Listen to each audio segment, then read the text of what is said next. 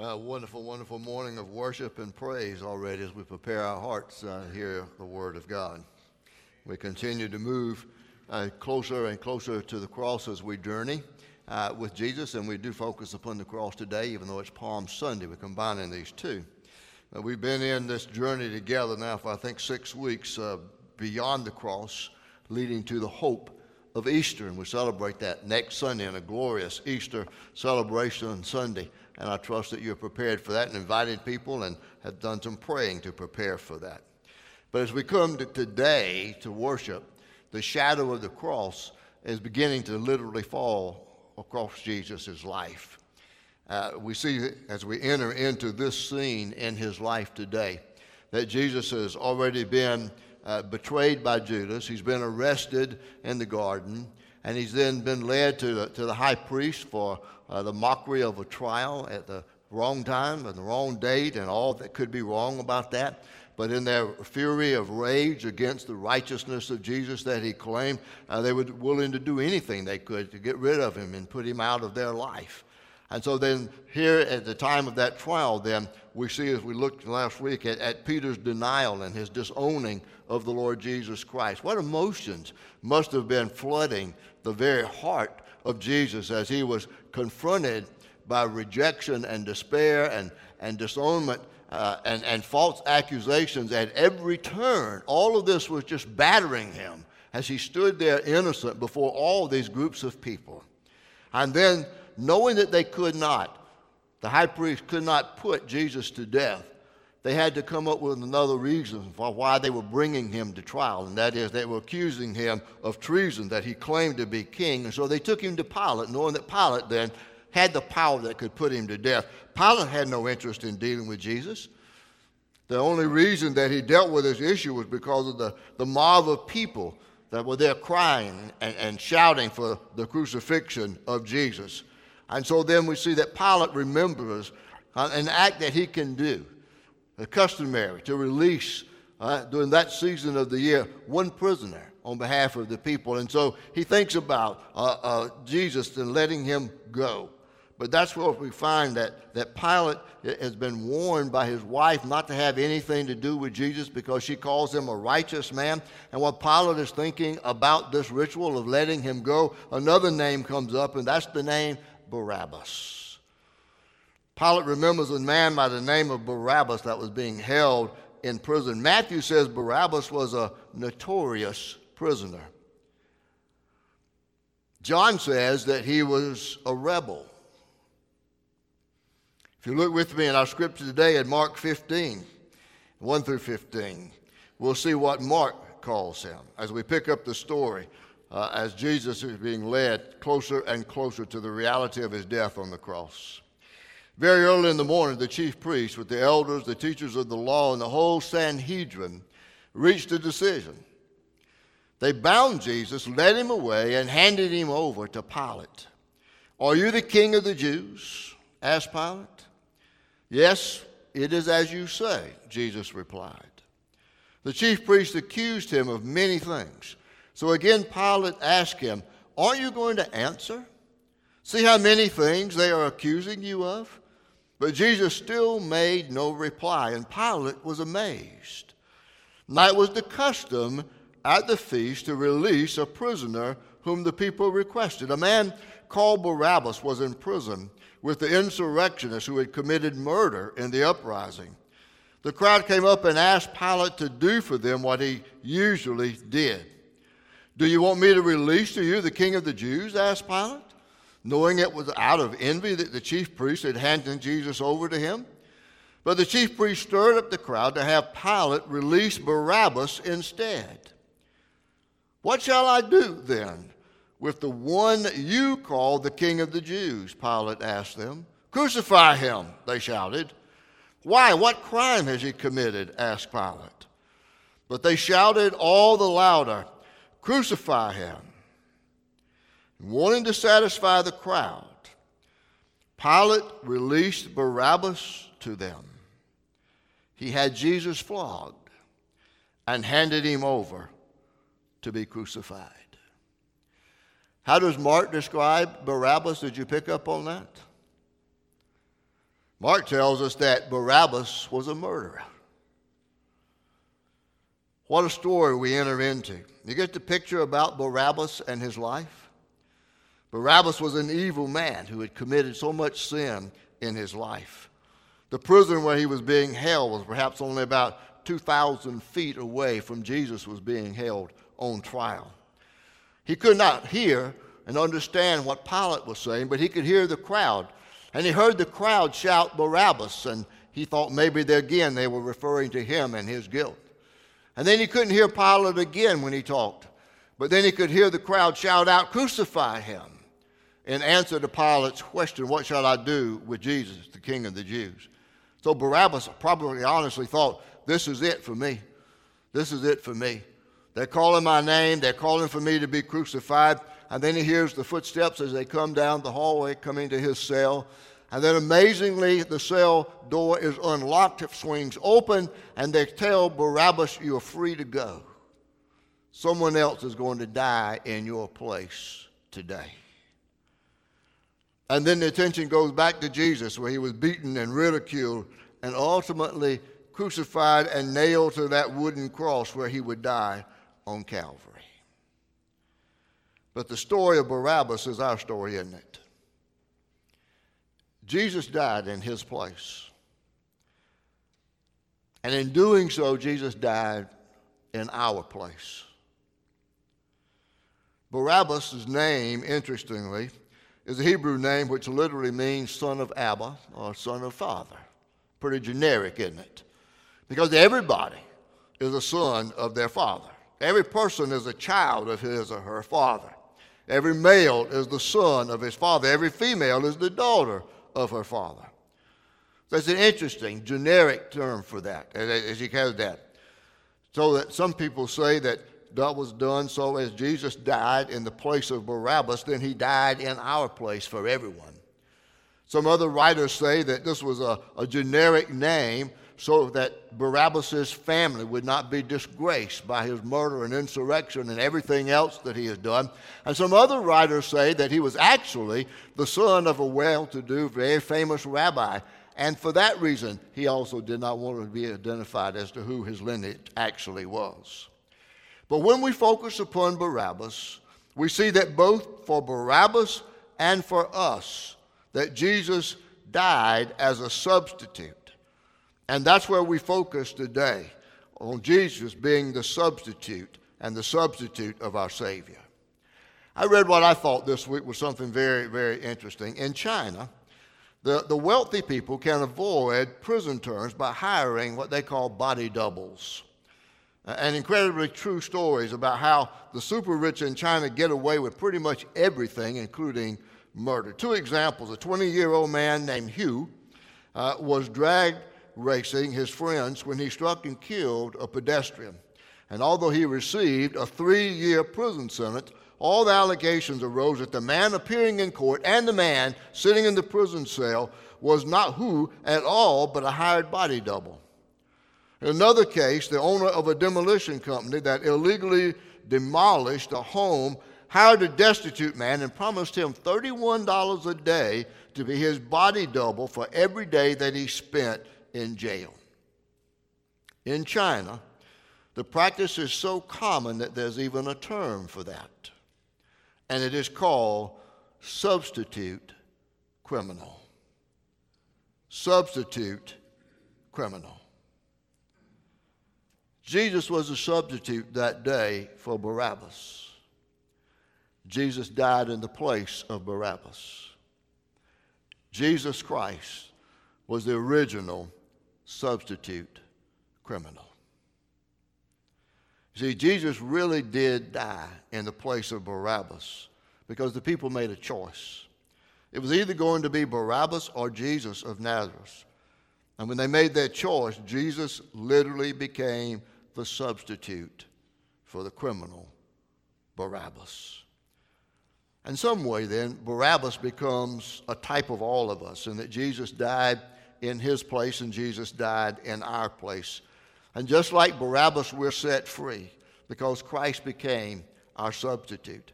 He became a curse for us that we might be released from the curse of the law that demanded death, for sin. So you might ask, how am I like Barabbas? I'm not a murderer. I'm not one who has led an insurrection.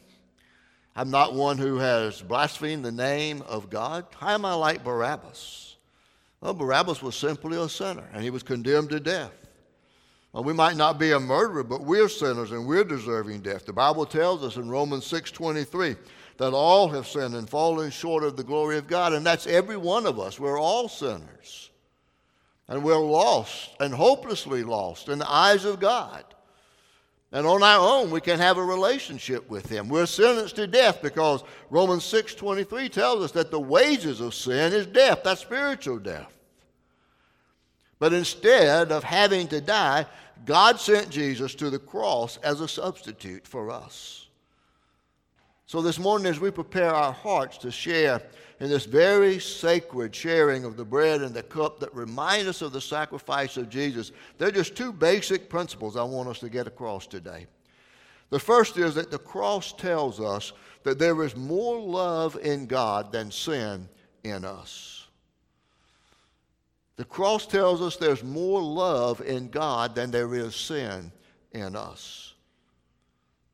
We have to be reminded of the fact that God's justice, who is righteous and holy, demands full payment for sin, and that is death.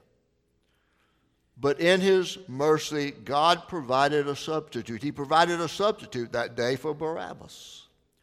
In the Old Testament, in the 17th chapter of the book of Leviticus, we're told that on the Day of Atonement, the priest would go into the holy place and offer a sacrifice for his sins. And then he would take two goats, and they would cast lots, and one goat would be killed as a sacrifice. And then the other goat, they would place their hands upon him in a symbolic gesture of the transfer of their sins from themselves to that goat, and that goat would be sent off into the wilderness, and he was known as the scapegoat. When Jesus went to the cross, he took all of our sins and took all the Father's punishment for our sins. Roland Bainton, in the life of Martin Luther, said that on one occasion when Martin Luther and his wife Katie were having evening devotions, Martin Luther read from the account in Genesis 22 of Abraham willing to offer Isaac on that altar. And Katie responded and said, well, I just don't believe that God would have his son treated like that. To which Martin Luther replied, but Katie, he did. The Apostle Paul tells us in 2 Corinthians 5:21 what God did. That God made him who had no sin to be sin for us so that in him we might become the righteousness of God.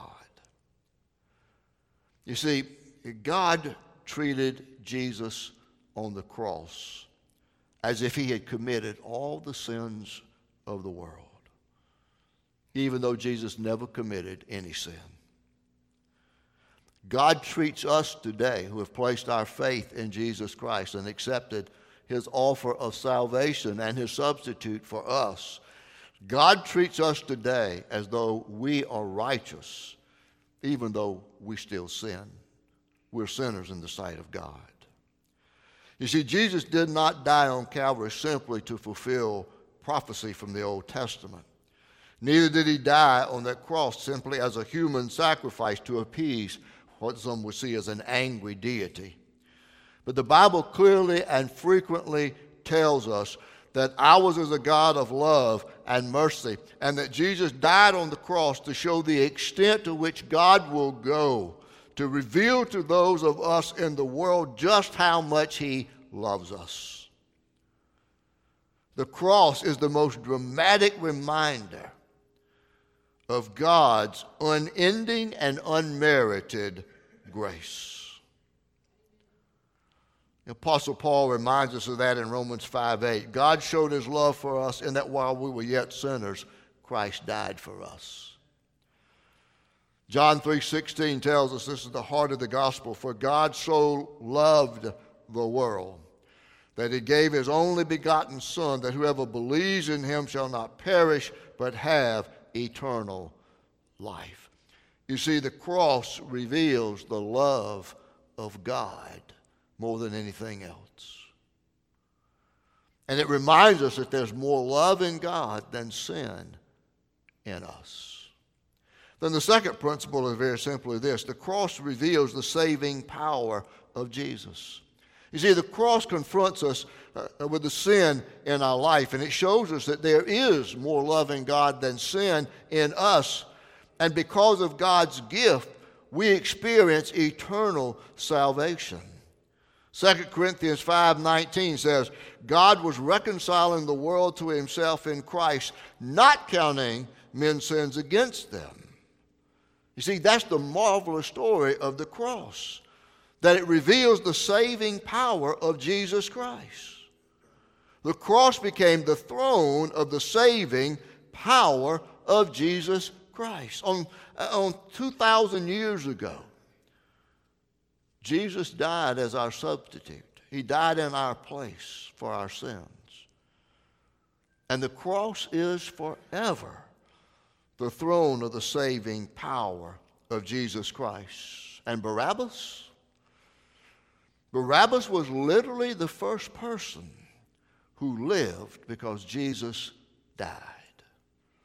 Jesus died in his place. And the reason for Jesus' death just literally leaps at us from the pages of Scripture. Jesus died that we might live. All the way through, there's this preparation leading up to Easter. We've had some opportunities to wonder about some of the characters in the plot and in the story, fulfilling their role in Jesus' passion, his death for us. Now we wonder, like, what would have happened to Judas if he had waited 3 days and not immediately gone out and committed suicide? You know, we wonder, what were the emotions of Peter? He was close to Jesus during the time that Jesus was being condemned. He had made his way in to the high priest's house and was there by the fire warming himself. But then, in the heat of the moment, he denied Jesus. He disowned Jesus 3 times. What exactly was he feeling? He had to have felt elation when later Jesus came and restored him. Even though Jesus asked him those penetrating questions 3 times, Peter, do you love me? Peter, do you love me? Peter, do you really love me more than these? But have you ever wondered about Barabbas and what happened to him? I wondered about that all week long, and I just thought, whatever happened to Barabbas? We don't hear from him again. There's nothing else in the pages of Scripture about him, so how did he respond? Well, maybe it was just the fact that he was indifferent about Jesus. He was just glad to be released.